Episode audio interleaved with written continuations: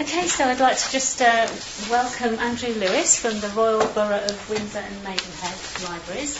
Um, I won't go into the whole biographical spiel, but so just to let you know that Andrew is um, very much involved in development of electronic services in the public library sector, and he's produced a number of papers um, to advocate um, the wider exploration of multimedia and accessibility. And uh, we, put, we invited him here because he's been um, looking into gaming in libraries and using Flash and all sorts of interesting stuff, and we wanted to hear more about it. So um, I won't say any more than that. So Okay. I'll hand over to Andrew. Okay, well, uh, first of all, thank you. I'm pleased to have been invited here.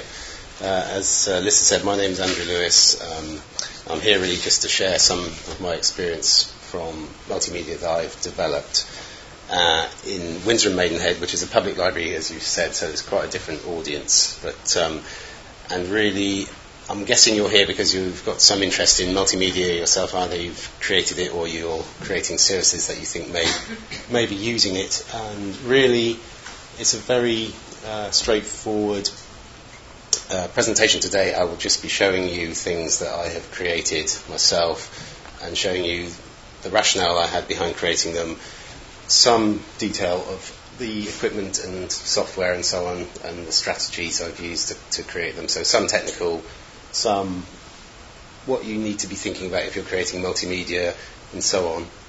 And hopefully at the um, end of it you'll get some idea of the pitfalls you can fall into or the uh, strategies you can adopt uh, when you're trying to develop these things.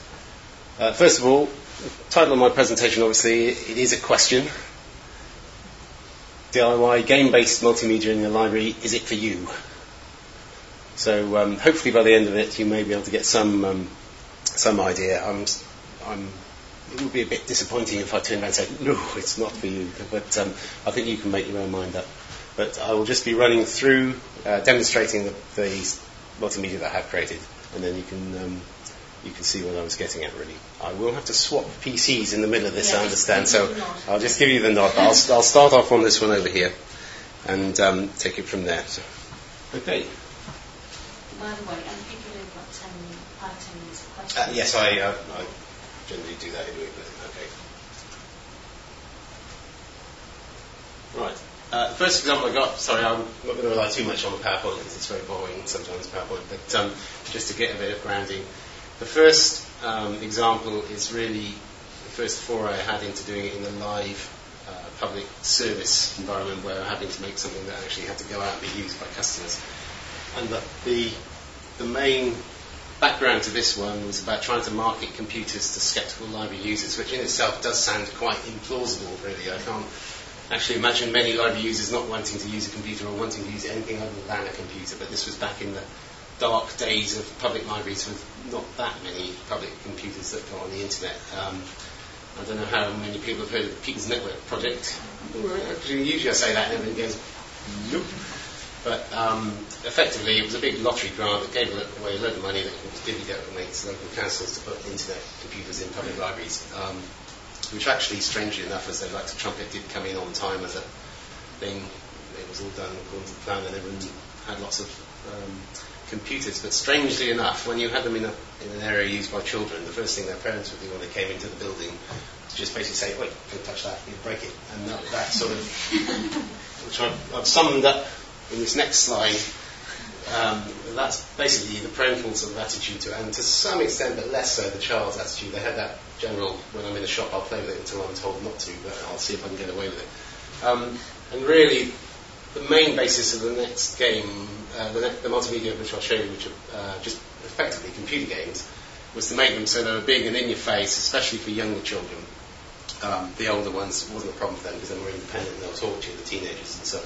But the younger children, just to show them and, and also their parents peering over their shoulders that we, we provide stuff that we expect them to use, and, and obviously we wouldn't do this if we didn't just want you to go and play it. You know, our mantra, if you like, is just just go and use them. You won't break them, which is more or less true. But um, now I have to switch between um, this and another bit here due to a minor technical hitch here. If I can find my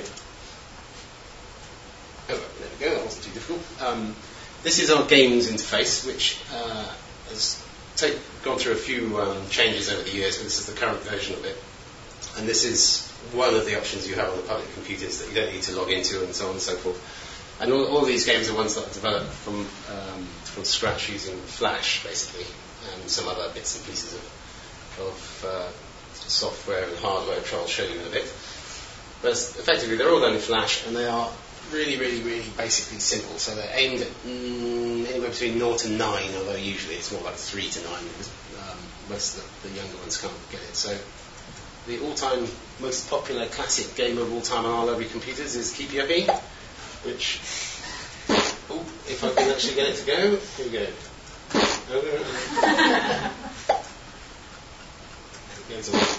You may know there's intentionally no real educational value in any of these games um, because they are supposed to be games and not follow these steps to learn how to use a library and so on. But um, I'll come on to more of that sort of thing later.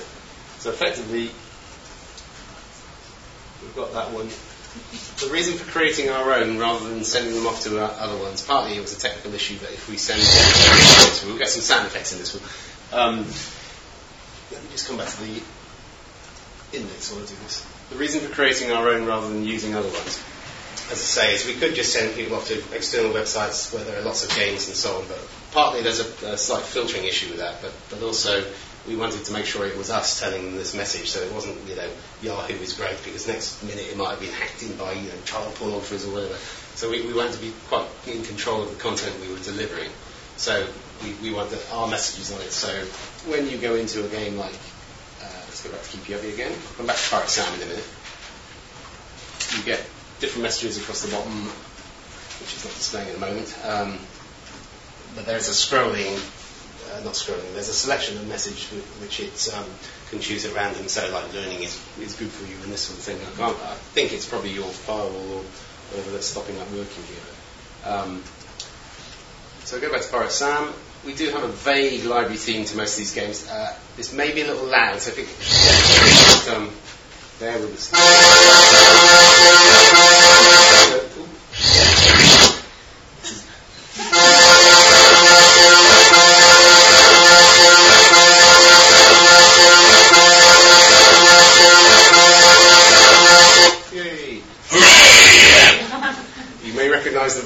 Certain amount of um, a certain amount of sound effects on it. Those two games I've showed you there are probably our highest usage games, and I can't remember the actual statistics from them. I'll, I'll come on to that in a minute, but they're, they're, you can walk into the library and you see people using it all the time. So the, the, end, the end result of all of this, I will show you some other ones. The end result of it was that these have been phenomenally successful. I can't, can't remember the exact stats, but I put it on a slide that will follow in a minute to um, show you we, I did venture into um, other things. You may notice that they all teach. There, when I said earlier there was no learning in it, there is a slight, um, uh, what's the word, development by usage type learning, which is basically does develop your low-level math skills. So a lot of you know, children at age three or so they can use a mouse, and now I think it's probably less of an issue than it was then because most people do actually have home computers, and all schools do. At the time, it was it was a much lower um, uptake of PCs in the population. Um, so basically, your match pairs is clicking, your keepy uppy is, is clicking and moving it around, so it's more math general skill, so you have to be quite dexterous to do it. This was the only game I'm aware of where children have actually developed a cheat for it as well, which is almost like a little badge of honour in, in, game making, which is essentially if you right click on it and stop the video, uh, the file rather, and then you play it, and, then you go to the desk and go, I've just scored 85 on this video. and we actually printed somebody out a certificate for their achievement and anything before we eventually worked out from their friend that they'd been um, cheating the system. But anyway, that, that's a good thing because it means that your audience is engaged with your product, basically. So um, to put it in like the more um, dull terms, but, but that's basically was quite a little turning point. So um, let me show. The only one that we where I attempted to do something that was a bit more, if you like, traditional and educational. This is quite big, so it may take a while to load. Which was um, trying to tie in with the. Welcome to our interactive guide to the Hobbit. Find out about the characters in Tolkien's great book and play Rescue Bilbo, where you eat and get treasure. But watch out, for those goblins. Click anywhere on the screen or use the return key to start your guided tour. Now, the sound quality on some of these varies. At the time, I think I was using a, I think it was a mini disc recorder because um, digital recorders weren't quite as widely in the open market, and then it had to be put through some, um, what did I put it through? Some file check, uh, conversion software because Sony only uses its own uh, format that you can't just generally use in so- other software. It doesn't use WAV files or MP3s, it just uses some AAC or something which I didn't understand. But luckily there are sort of strange geeks out on the internet that will create these converters and put them up there for nothing, and thank, thank you to them. Um, but this, effectively, there's sort of that, that slight bookish bit there, so there's a bit, of bit of library thing going on. So you can either look at... This button will take you to a guide to the characters in The Hobbit, a who's who of strange beasties. You may also notice that most of the voices, I think all of them, bar one, are mine, and that emphasises the DIY element of this uh, in this talk. Because um, by and large, a lot of this was done actually out of, out of working hours anyway, just because um, it was never going to get developed otherwise. Really, it did get better. So once we we got it successful and we people were doing it, we had the local press involved, they were quite interested, and then some uh, local companies, I can't remember who it is now, Computer Associates, who um, make software for back-end systems but don't have any front-facing products like Microsoft do, which they can't give away because they create cash points. But they basically just phoned up and gave us a grand one day because they, they were trying to do corporate responsibility. So there is there is money in it as well, but not a lot. So, um, the main thing with it is the, the, attracting the users and then the kudos that you get for just having something that's a bit different from a poster on a wall, basically. So, so it's, it's quite high impact. So instead of reading reams of stuff about what goblins, also known as orcs, a cruel, violent race, not much larger than dwarves, but very ugly. Most live underground and they cannot stand bright light. Goblins are old enemies of dwarves, so they cause a lot of trouble for Bilbo and his friends, including kidnapping, fights, and nearly burning the dwarves alive. So you get the general picture. You can actually play a game. Where is it? Uh, Gameplay. Bilbo Baggins is lost and hungry in dark and dangerous tunnels. So basically, you're all match together. So basically, you're Bilbo Baggins going down this tunnel and so on and so forth. I think this actually gets more use than the um, interesting facts about the book. To be honest. Uh, you can also run away as well. Things like that. So broadly, that's the first one. Um, although, as far as the child is concerned, and their parents looking over the shoulder because the child never comes in as its own audience because it's not allowed to wander around by itself until it's about well, five in some cases, but in most cases it's sort of 10 or 11, so junior, junior age children up to the age of about nine with the target audience. So I think that the content um, certainly certainly works because it um,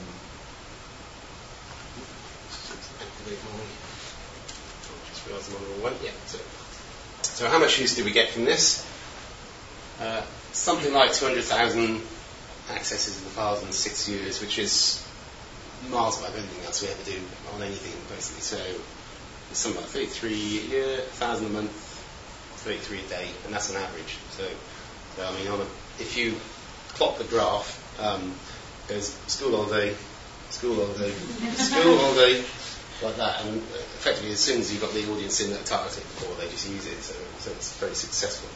Um, we were able to sneak in the award at CILIP at one point as well before they changed all the rules on their multimedia group, which makes it much harder now. But um, so we got quite a lot of publicity out of it as well. So the casters thought we were great. And, and, oh, we did license it as well. So we had three other three other councils in the UK, which I think are Southampton, Buckinghamshire, and Norfolk, that were using slightly tweaked versions of it. I think they've finally got their use out of it now because one of them stopped using it, but. Um, but effectively they were giving us three hundred pounds a year just for game that we never maintained. We just said, here's some files, use them as you want. So, so, um, so all in all, that was that was quite a successful one for us.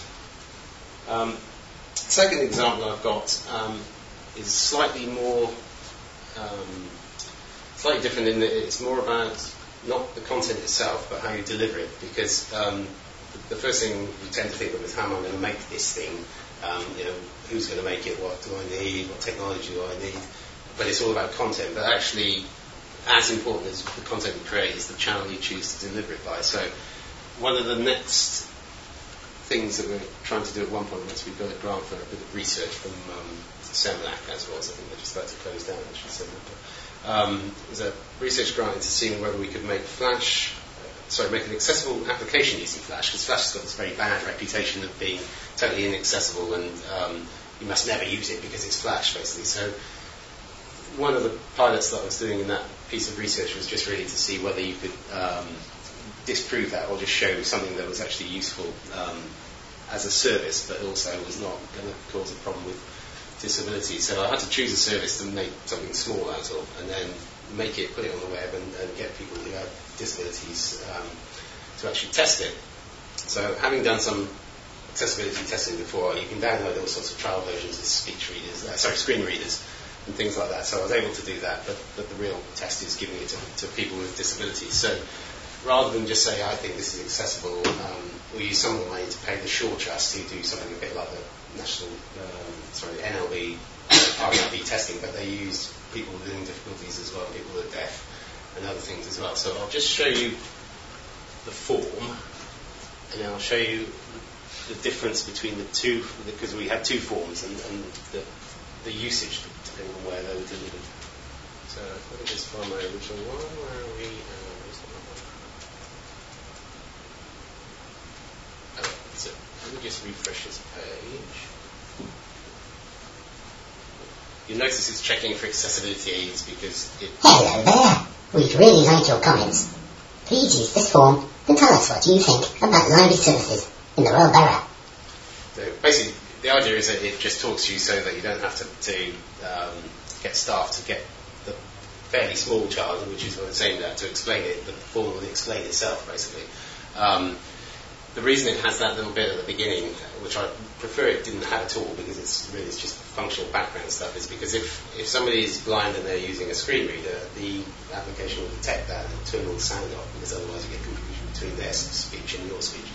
Um, that seemed to work fine. It's, there are, I can't remember where I nicked, nicked the code for that, but that was out on the wild web somewhere. One of the um, uh, Macromedia's technicians have just published some, this is how you do it. So I was able to sort of steal their ideas, um, which I'm sure they're very pleased about because that's what they wanted. Right. Use this form to fill in your details and send us your comments. When you have finished, use the next button.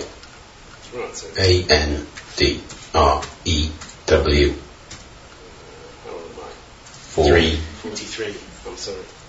Uh, B O Y just about. Where are we? Where is it? O U Uh, H E L O R M M I T N K E Y N S. I haven't yet, although I may have to at some point, worked out a way to turn that off by the users, because some users think it's really funny. Um, and I'll show you a particular use that my son discovered, which is very good if you listen carefully. X. it's good, isn't it? Only a nine year old could discover that trick. So, well, let's hope only a nine year old could. So, let me just send that now. you happy with what you've put. Just send just send it to us. So, this was developed, it, it got tested by the um, Shaw Trust. They came back with some problems that they found. Um, so the replay button there Are you happy with what you've put? If so, then just send it to us. was in response to somebody basically who um, uh, had learning difficulties and they frequently didn't have an attention span, so they, they had to listen to it again basically. So, so I was trying to get uh, the accessibility testing to do more than what is the usual thing in the web accessibility, which is, which is basically aimed at blind people, because that, that's usually the, the only way these things are discussed. Um, it's actually quite hair raising giving your thing over to real people, but it's the only real way you can actually say that you've done it properly, really. But they came back and they had some comments, and we, ma- we managed to incorporate most of the um, comments. There were some technical issues that we couldn't resolve because of the uh, thing that was in, in the flash equipment and the thing that is in their screen reader conflicted, but it wasn't actually, uh, there wasn't really a way of saying which piece of software was to blame. It's more that the technical limitations of their screen reader were, were, were not able to read certain things because they're not HTML, basically. So we managed to gain more things um, than lose them. But we effectively came up with limits on what you can do. I did write all this up, and I haven't got it with me, which I probably should have. But I can find you the, the URL, which I'll give to you and, and include on it, because it, I did write up the things I found and, and the, the specific things that will cause a problem. Um, they're not major, but um, but they are sort of of interest. But so that form's been out there since I think about 2005, and it's all very pretty and very good and stuff. But the basic problem with it is it's on the web, and the web, as you probably know, is a great big thing full of lovely distractions and, and all sorts of stuff. But you are in competition with every single thing out in the rest of the world.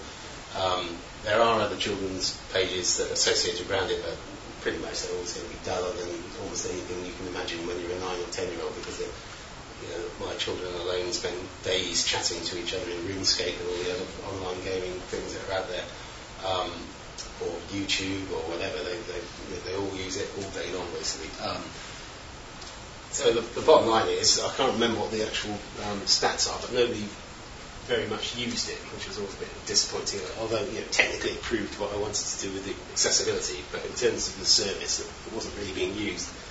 So I decided to adapt a version of it for the um, computers, the library computers, which we knew were heavily used because basically we had all the statistics showing that they're used 30 times a day or whatever. So.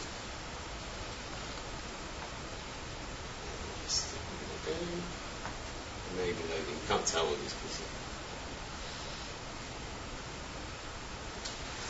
Hello there. We'd really like your comments. Please use this form to tell us what you think about library services in the Royal Borough. Right, I won't go through the entire thing all over again because you've seen it once, but effectively it's exactly the same thing, but it's it's just bigger um, because because it's um, because it's on the. I'm actually using a browser here on, on a normal PC. It's just full screen. There's no there's no nothing around it basically, so it's just in your face and really easy. But it's also on the on the public PCs in all the children's libraries in a controlled area where you just can't go out to anything else. So you've got these. Um, there's internet access if you want it via you know, permission forms and so on, but there's also non-secured access for the games, just the, and, the, and other library online resources, the subscription things for the homework, and, and it's in that area. So the, the difference. I'll come back to my PowerPoint. Where's it gone? Um, oh, these are examples of comments. So once we put on a PC, basically, it was used, a lot. But, but these are great because they are actually obviously spoken by a child. You know, if, I don't know if anyone's ever tried to do a survey of children. I've seen a few pieces of research saying it how possibly difficult it is, but in reality, you would expect them to ask. You, ask them a question, you expect them to answer it. They come back with something completely different, and they just don't take you seriously because you're an adult, and they try to subvert everything. But but it is quite interesting that you do get these really quite. Some of them are very sweet actually. Um, like the lo- lovely magic kitten books. I don't know what magic kitten books are, but you do get, you know, you get ideas for like, a bike rack and things like that, which you'd never get if you just said, "What do you think about the library then, Sonny?" Because they just go, "Big adult, scary, move away," or something. So it's a bit. Um, obviously, when you get user-generated comment, there is another side to it, which is um, other comments like this. so, so with the, the, the warts and all, basically. So this is this is where it can go. So what we don't do is display the comments automatically onto the PCs. Basically, you, you can choose to do that, or you can choose to have them so they go through a workflow where somebody looks at them and, and decides whether they'll put that on. I think I think the top one was actually from Saddam Hussein after he was executed, but still from Cox Green School Library. So I don't know quite why, why they put that bit in. So, so delivery channels, which is coming back to my original point, um, effectively it's the same piece of content um, but delivered in two different ways. And on the web, these are not absolutely accurate, but more or less in the time it could take me to find something like maybe 20 comments in two years on the web, so virtually nothing really. And certainly most of them are just people accidentally finding it and putting stuff in. The other one, we have 250 comments in a year, so we get two comments every three days basically from children, which is you know, you never get that from feedback forms, paper forms, even the verbal comments. So, so it's extremely effective. A lot of them are interesting, but you do get real, real comments, and you do get sort of stuff that you can work on, like the rack one. Uh, right, so the next one is using game incentives to gather user feedback. Now, I just need to find my other browser here. This was trying to take, oh, here we go. This was trying to take um, the idea of um, the fact that children will do anything to get to get if they're into games. Not all children are, I have to confess, but if if there's something in it they want to do, they will basically uh, if they've got enough incentive, they, they, can get them to do other things. We've done a previous uh, example where we put little tickets out and they could get onto a game which had more content if they went to the decimal.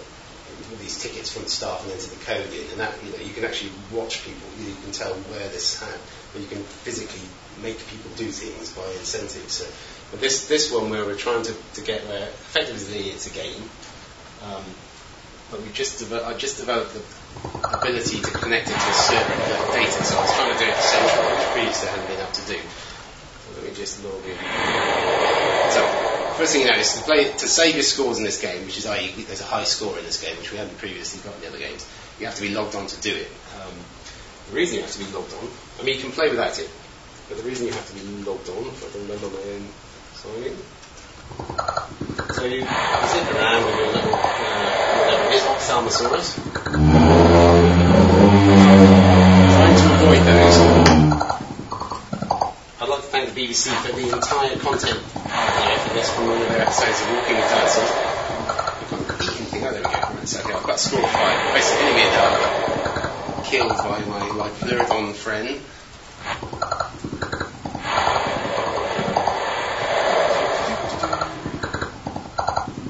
Yes.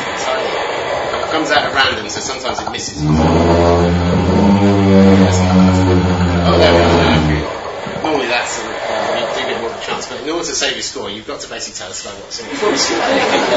Typical leading librarians, you can't do anything and just let people play. So um, but if you type your score in there, it'll get on the leaderboard and so on. And then I'll just.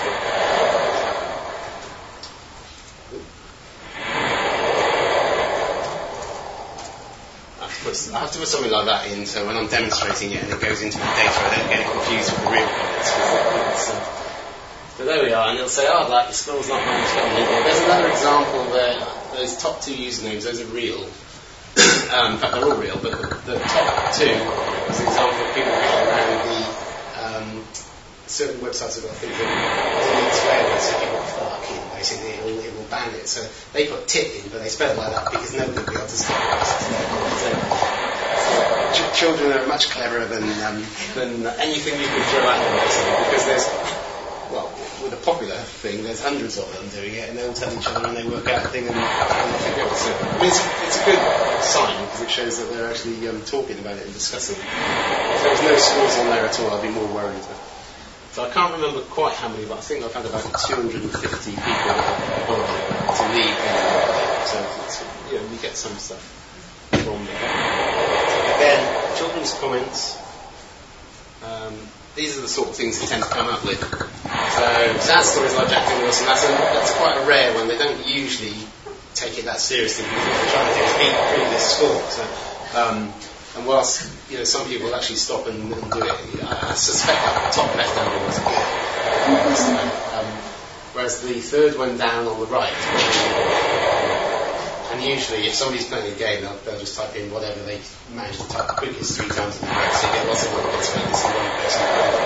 But, but because in the background you've got this data coming out of the game, you can see the patterns of behaviour and things like that, which, which gives you information about what people are doing in a way that an intern or a poster, sorry, a survey or a poster or something like that just can't tell you because it's just, it's not it's, it's uh, an account of what they're doing. And an account from a child to an adult, what they're doing is basically going to tell you what they think what they this tells you what they are actually doing, basically, and there is that slight you're,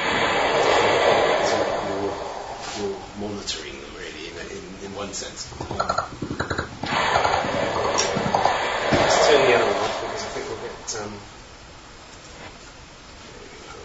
sound affected out of it. Um, right, the final one I've got, I do need to switch over to the other PC for this one, so a moment of technological whatever. So should go, that's it, lovely.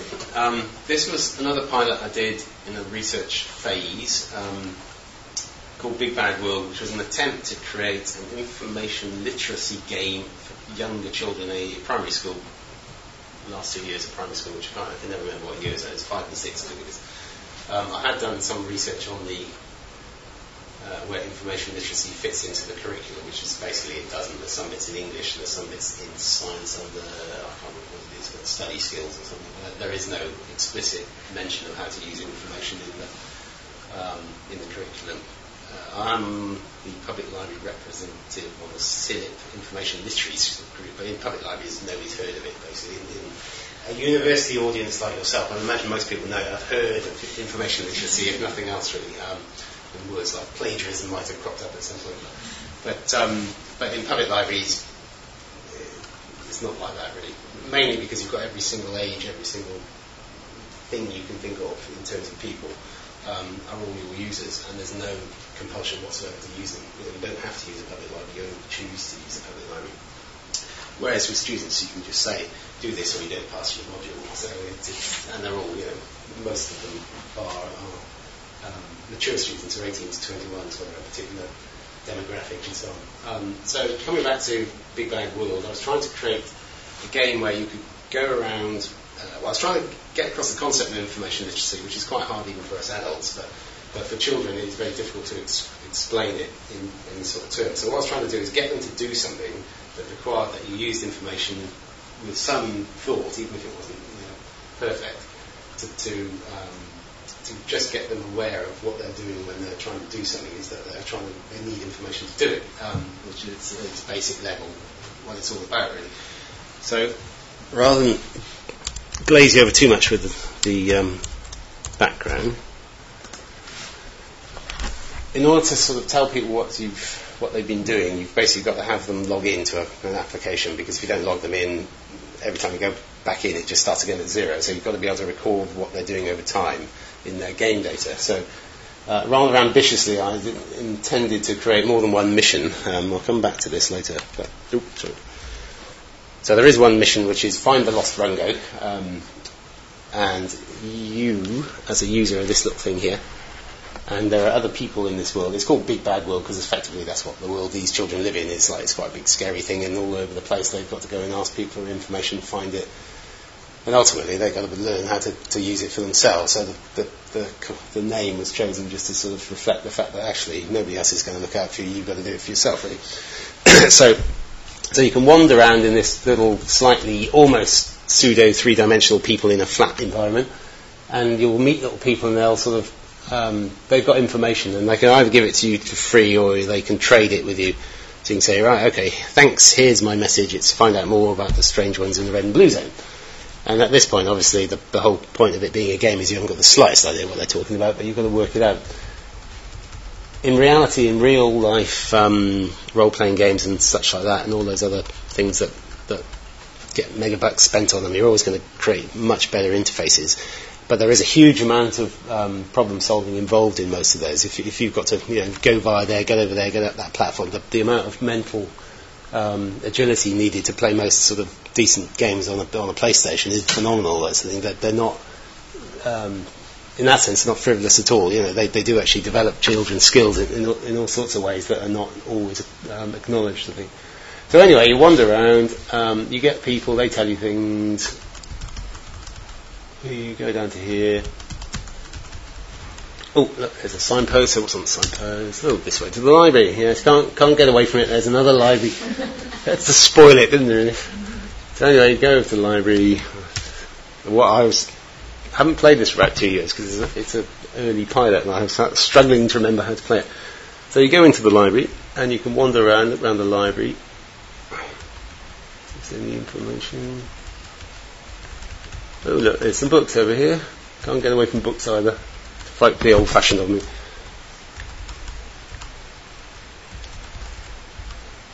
Oh. So get an active book. Oh, no we don't.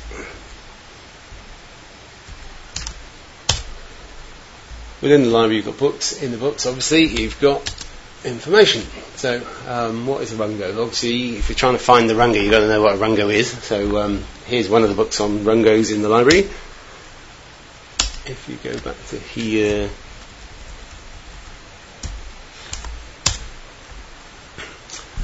there's a bit more. Um, on the bottom one, the common pinky makes the best pet and can easily be identified by its resemblance to a badly drawn balloon animal. that gives you some thing on our budget, basically.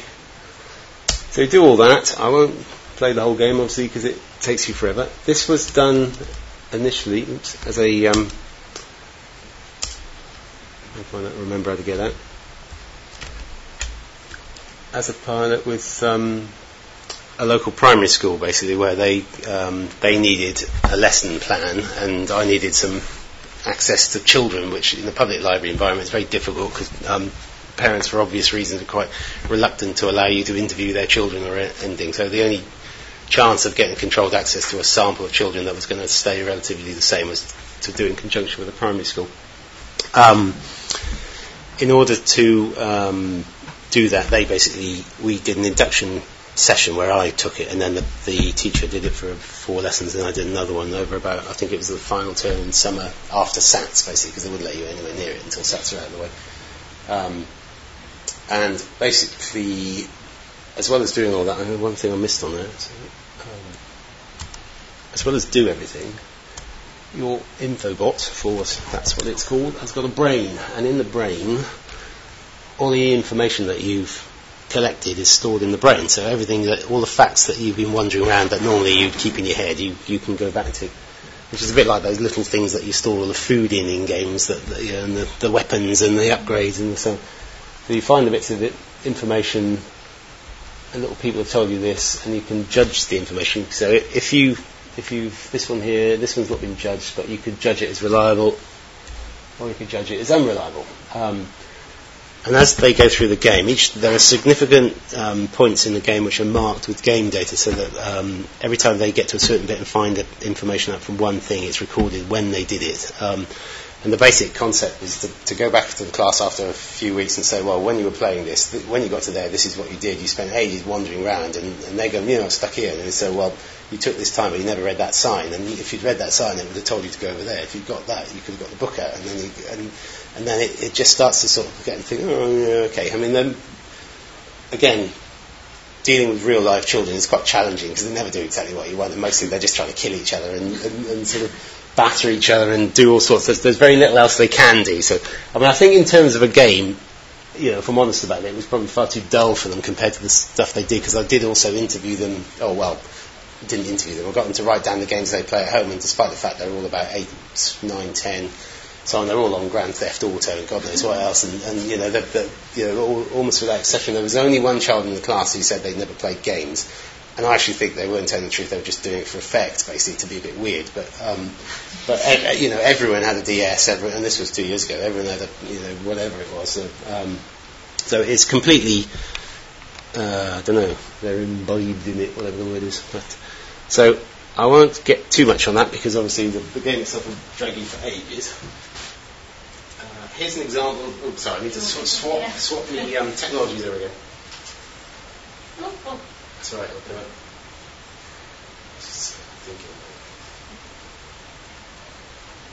Oh. On the screen in a second will just basically be an example of the data that you get from it. So, username, obviously, you have to have the username, otherwise you don't know who you're talking about. Um, and then there's a little bit of information, the, the date they were joined and so on. That, that is fairly irrelevant for this, but they have a health, they, there's a, have they completed the task, um, the total time they spent, the time they found the library sign, the time they first got to the library. So whether they, if they looked at the sign, it doesn't tell you they did read it, but it gives you some indication of when they read it, if they did read it. Um, and then when you talk to that child later, you say, did you see that? Go, yes, I did. Well, you, you then know when they did that, when they actually did something rather than what they're telling you about it. Um, and then when they got to the library, there's things in there, so you, you can you can reflect with them upon what they did and how long they took to do it and how that could have affected their chances of, of winning the way they were using information. So there's the rungo books there about um, this is not the same person I was just playing. But you know, when you open that book, when you read, when you open that book, you can't tell them, you can't tell from this whether they read it, but you can at least give them a, um, something that helps you describe it in the same terms that they did. They played the game and you've got information about the order they did things and so on. And down the bottom you can tell the information they found. So if you went back to that information said, well, you, you picked this information up and, and if they judged it, you can tell which piece of information they judged, whether they judged it reliable and then went back and judged it unreliable. So if they because some of the information was deliberately spurious. So if it said, you know, go and do this, I can't remember what it was. That's one thing. If you did what they asked you to do, one of the people in the of nowhere, you'd end up dying basically. Um, so then, if they actually did die and then went back and judged it as unreliable, they can see that they're actually making conscious decisions about the information they've made. So, so all of that basically shows you what you can do with if you've got a properly designed game that you control the content of. Um, it's it is very time consuming. That's the only thing. So um, whilst you can do it, you do need to be thinking about. it. I'll come on to strategies and things in a moment, but, but you get some idea of what potentially can be done. So obviously there's no point in one of these unless I tell you all the things that have worked. So things that have worked are using domestic equipment. Oh, fact, this is my latest one. I, um, strangely enough, won an Amazon voucher the other day. I've been looking for a camcorder that I don't care if my children actually break. Um, on Amazon they have these little, up, 30 quid, um, and you can record an hour of, about two hours if you've got the right card, an hour of video, you just point and shoot, bang, off you go.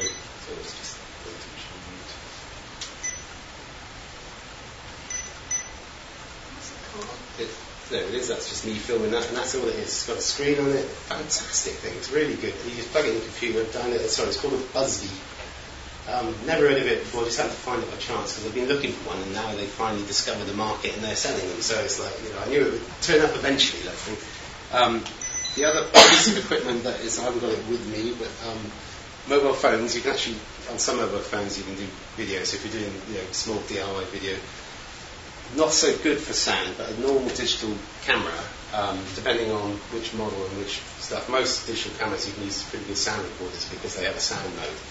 Um, they usually record it in WAV file, which can be imported into things like Flash, so you can use it. But basically, I was using, I think I said earlier, uh, a mini display, which is the old digital technology, that we were, you know, 86 I think, came out, and then converting it, but you just get a normal camera now, I mean, they're 60 quid for a decent sort of 6 megapixel camera, and I think the sound recording and everything. So there's, there's domestic equipment out there that will, that will do everything you want for virtually nothing. And certainly if you've got any sort of research grant, then you, you could give everything in your class one of those, but I mean, class, well, thousand pounds, but everyone would have one. So 30 quid each, so work, work out the maths. 30 people, 30 quid, that's about 900 pounds. Um, and just say, right, okay, you've got 10 days to go and make a video diary about one of them really sucks, basically. And then they go off, they come back, and you know, after they throw away, but the rest of you think, ah, I can see what you mean about that bit. So there, there's lots of technology out there that you can use. Um, I haven't got into YouTube and, and all that sort of tagging side of things, but, but if you need to do it, those sort of things are, are really cheap and cheery and do the business basically. I mean, the quality is good as well, not, not rubbish. Um, freeware is another good one. Um, if you've got a file that's come out of one of these, you can usually convert it into a file that will go into what you want it to go into just by going on the web and going file type, file type, put two in the middle and converter and freeware, and sooner or later you'll find somebody who's invented it. Um, control delivery channels, that's what I was getting at with the two versions of the form when on the, when on the web. So the content's got to be good, but the delivery channel's got to be as good. Um, so using the web, what's the web? It's just everything you can ever think of. So you've got to think, is it is my audience using YouTube on the web, or using Facebook on the web? What is it they're going to? Um, so using novelty for impact, basically anything that makes a noise usually gets somebody's attention. So it's, it's a cheap trick, but it often works. Um, income generation, income generation. I've sort of took a slow. I've tried to wrap it up in research things, partly because if I'm doing it, I might as well tell everyone else who's got a vague interest. Because when I came to do it, there was nobody out there writing about it, apart from big research projects, which are good, but, but they're too theoretical. Um, if you start that and wrap it up, you sometimes can pull in a grant, and I'm sure that you know, we're used to sort of trying to get to grants in the university environment for, for certain bits. So that can be used. If you've got something that is successful, if 10 students say it's brilliant, or 100 students say it's brilliant, you might then get money to do something else. Um, you can gather qualitative customer data as opposed to, you know, I've got 200,000 people use it, but I've also got that they, you know, they run a bike rack in their library and that they like these type of books. So, um, the, the curriculum model, as I've sort of like to call it, is that those game files, we cre- I created them in t- 2002, most of them. I haven't changed any of them since. Um, and every year, children grow older and go and do something else, and some new children come along. And it's a bit like the basic idea of the curriculum that you, you know, you create it, spend a lot of resource, and then you reuse it as long as you can until it runs out, basically. So um, it's quite an efficient way of using it. Certainly, if you've got a grant enough to make one thing, you need to work out how long it's going to last, basically, before it runs out, that sort of thing. Um, second and C, obviously, uh, there's no point in thinking about it for too long. You can eventually you've got to actually just go and do it. And that's the scary bit. Um, the last one I did, I wasn't. I really like it, but it'll never take off as a product, basically. So you know, there comes a point in which you have to let them go and say, right, okay, I can't work on that anymore because I'm just wasting time because nobody's ever going to actually play it. You know, theoretically, it will be, it will demonstrate the model, but it doesn't do it. And the last one, piggybacking institutional technology specific example of that is to get that first form to work. Um, I had no access to server-side scripting that I could get through a, through a council's website, except they had a form that their developer developed that used a form mail Perl script, which is a really basic form script. But if you've got any web page on it, point, point this at your server, it will just process it in an email loop. Um, and that's how we managed to do it, basically, by piggybacking off their existing script that was versatile enough to, uh, to uh, once you found out what the path was on the website, you can just basically use it. So that's that served me for six years for free as well.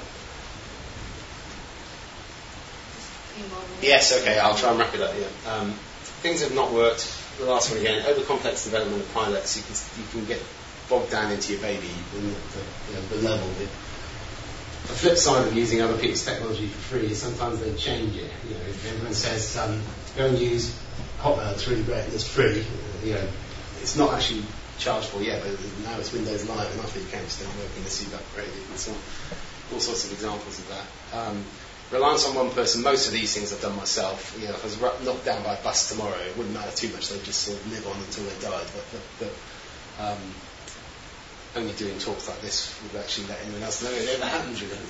Um, not understanding the competition, I think that's probably true of anything, but put something on the web and you're up against the entire world and its budget, which is vast, basically. So you do need to be quite clear about what you're up against, because you're always in competition with something.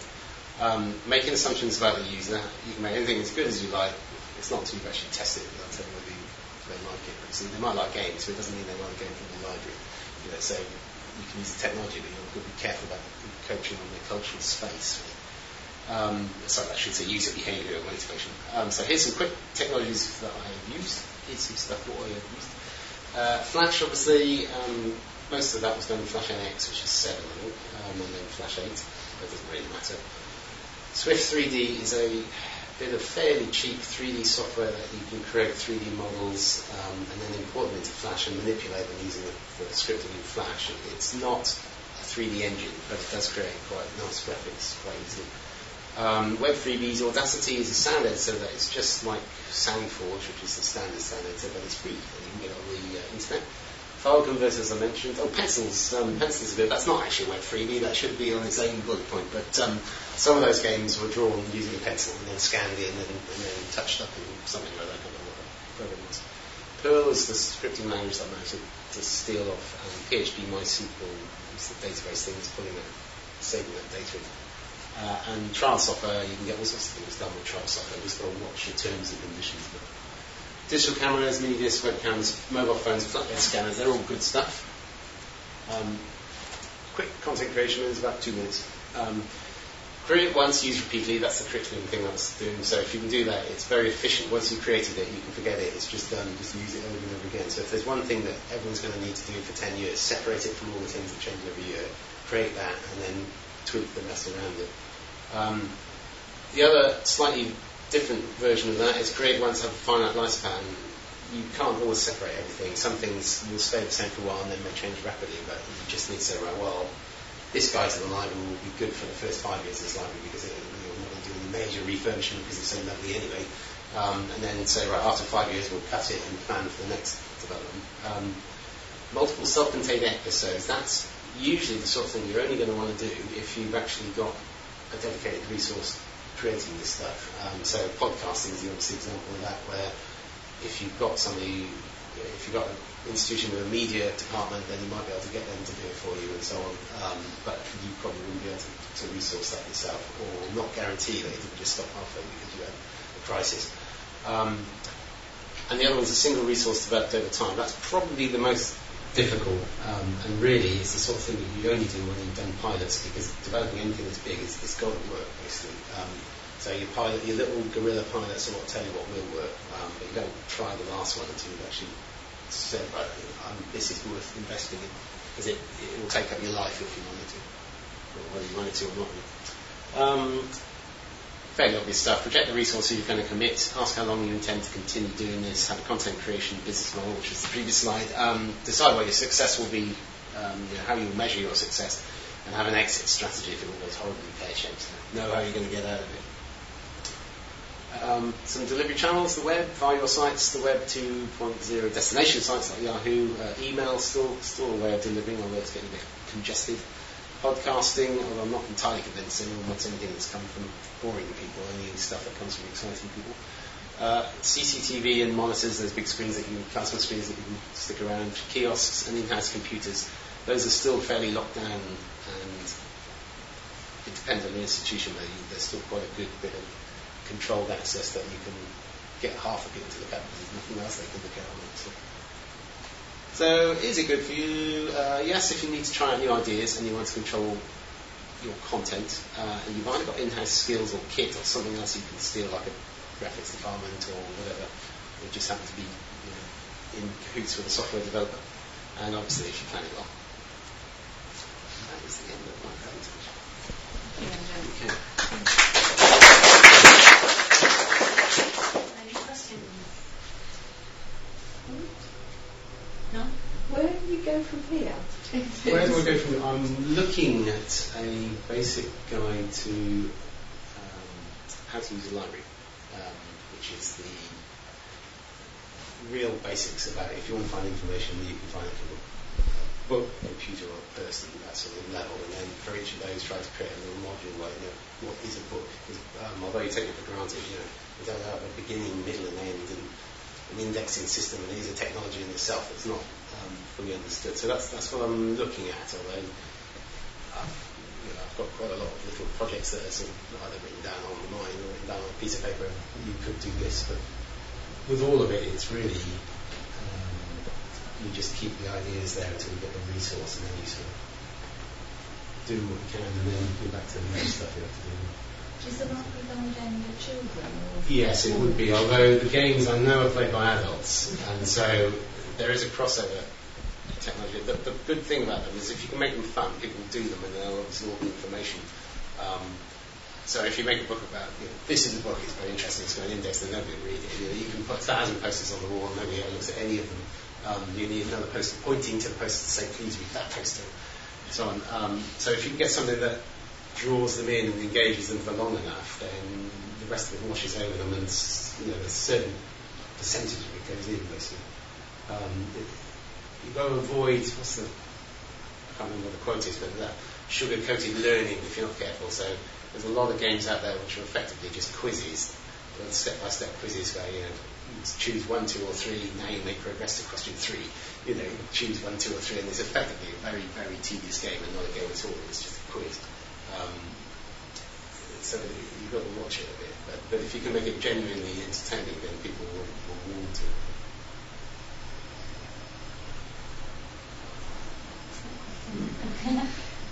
Um, you said it was important not to make assumptions. I just wondered as you, as you were developing things, what assumption have you made that you found to be Oh, true? quite a few. Um, the fact that people use your web pages is always a good one. You know they have a sort of token amount of usage, but um, the children don't use library web pages. Know, adults hardly ever use library web pages, except when they're trying to do something like the catalog page, which is much more used. Um, the fact that you can create a game and that children will want to play it is probably an assumption that you know until you actually watch your product being ripped to shreds and the piss taken out of it by loads of children, it's quite heartrending, really. But but, um, but it's, it's the only way to do it, really, is just to sort of say, I don't actually know, but I'm sort of hoping they will play. And, and some things they'll pick up and do it. Um, I also did a presentation at a conference where I got adults to play the game, and the comments from them were completely different.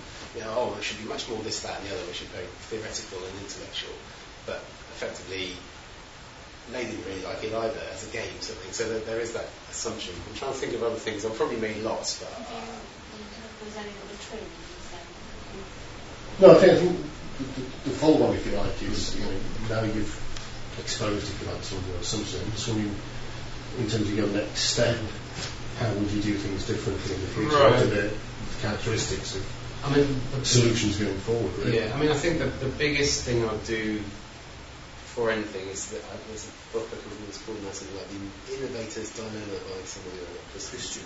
Yeah, and the whole point of that is that you, you can never tell what's going to take off, basically, and the only way to deal with that is to just do loads and loads of small guerrilla pilots and, and just try this, this, this, and this, and none of them may work, but one of them will. So you have to have that risk budget, basically. So a proportion of what you have is just there to make mistakes, basically, because you don't know which of these strands is going to lead you to Nirvana or whatever. You might be Nirvana or something. Um, but, but basically, the classic way of developing anything, so I'm stealing terribly from this book here, but the classic way of developing anything is you've got something and you make it a bit better. So if somebody says, well, like a library catalogue is a good example of that, it, it, it doesn't change much. So you think, well, this time can make pictures on it, or we have to email you instead of send you a whatever, or maybe texting. But sometimes you come up and say, actually, we don't want the library catalogue at all. We want something completely different. And, and there are all sorts of things like um, just think like MySpace and Yahoo. Do you, do you talk to people by email? Well, that's an assumption people make that children talk to each other by email. Children don't use email. They use mobile phones and they use online gaming, but they, they don't usually use email. Um, they don't all use texting. You know, so it, it's quite. There are lots and lots of assumptions. You just think all children like technology. But there are some people who don't like technology and they're actively are against technology. One, one of a, um, another well-known quote on that that I can't recall them from. But um, I think you just have to sort of test your assumptions very frequently in lots of different ways. Is, is probably the only way to try and survive it. Um, protecting the risk budget is quite difficult. I mean, certainly in the public library, I don't know what your budgets are like, but the public library is, you know, they're only shrinking. You know, the basic core services are being reduced because the, income targets are not being met and so on and so forth. So, you know, we're currently on our last overall budget under um, estimate was about a million pounds across the council, so you know, it's talking about getting for 100,000 across our service. So, to protect things. And you can wrap things up, so if you've got a grant for it, it's external money, therefore you're allowed to do it, but you, then you need to make sure you've either got project management built into the, into the um, grant money, otherwise, you know, you end up trying to do it and then you're not there because you've got a crisis on the So, so there are lots of things like that. Okay. Otherwise, Thank you very much. Okay, you're welcome. Really interesting, All right. lots of fun. Okay, good, right, yeah. um, That's what easy to say, I'll do. We'll be putting the presentation up on the web, um, and we've been videoing, as you know, um, so that will be up on the seminar's website sometime in the next few days as well. Um, and we'd love your feedback. Uh, there's an evaluation form which I will hand out if you could let us know what you thought of the seminar and any suggestions for future ones. Might Um, change that form to a smiley face. yes, So I should just leave you the link and then you can put the comments that way, can't you? so uh, thanks very much, everyone. Hope you Okay, yes, thank you very much for listening.